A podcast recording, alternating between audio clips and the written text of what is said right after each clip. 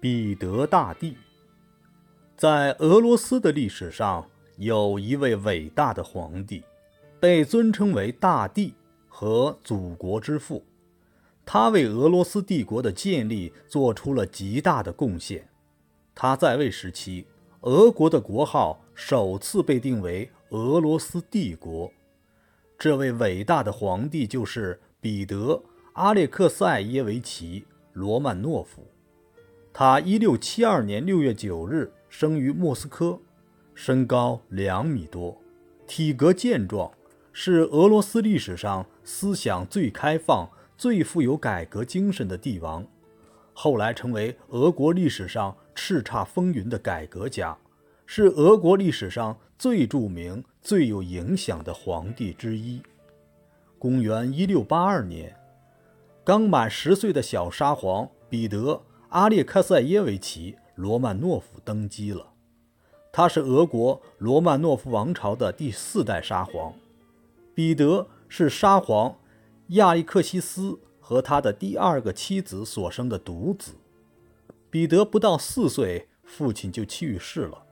而亚历克西斯的第一任妻子还为他生了十三个孩子，所以他们就王位的继承人问题展开了一场漫长的殊死斗争。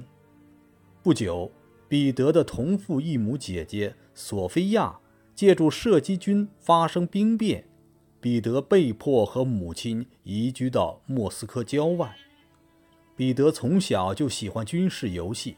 把自己的小伙伴编成两个游戏兵团，整天在绿荫环绕的村庄中建筑土堡，进行军事演习和防战游戏。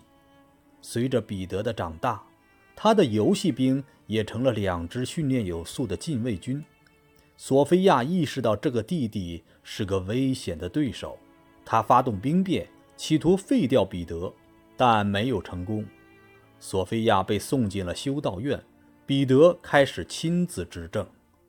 这时的俄国还是个内陆国家，经济很落后，贸易十分闭塞。彼得认为，要改变这种状况，俄国首先要有个出海口，这样商贸才能顺利往来。公元一六九五年，彼得亲率三万大军进攻土耳其。企图占领亚速海，由于没有海军，彼得不能从海上包围亚速城，而土耳其舰队却可以经常接受援助，远征宣告失败。但彼得并不甘心，他用一年多时间建立了一支舰队，再次围攻亚速城堡。土耳其人没想到俄国舰海军会如此迅速，吃了败仗。亚速海落到了俄国人手中。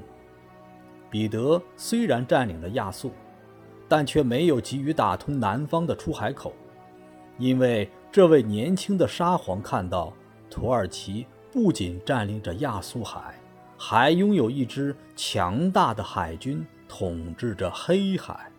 这次失败只是大意轻敌，要让以后的胜利不靠运气得来。必须向西欧学习。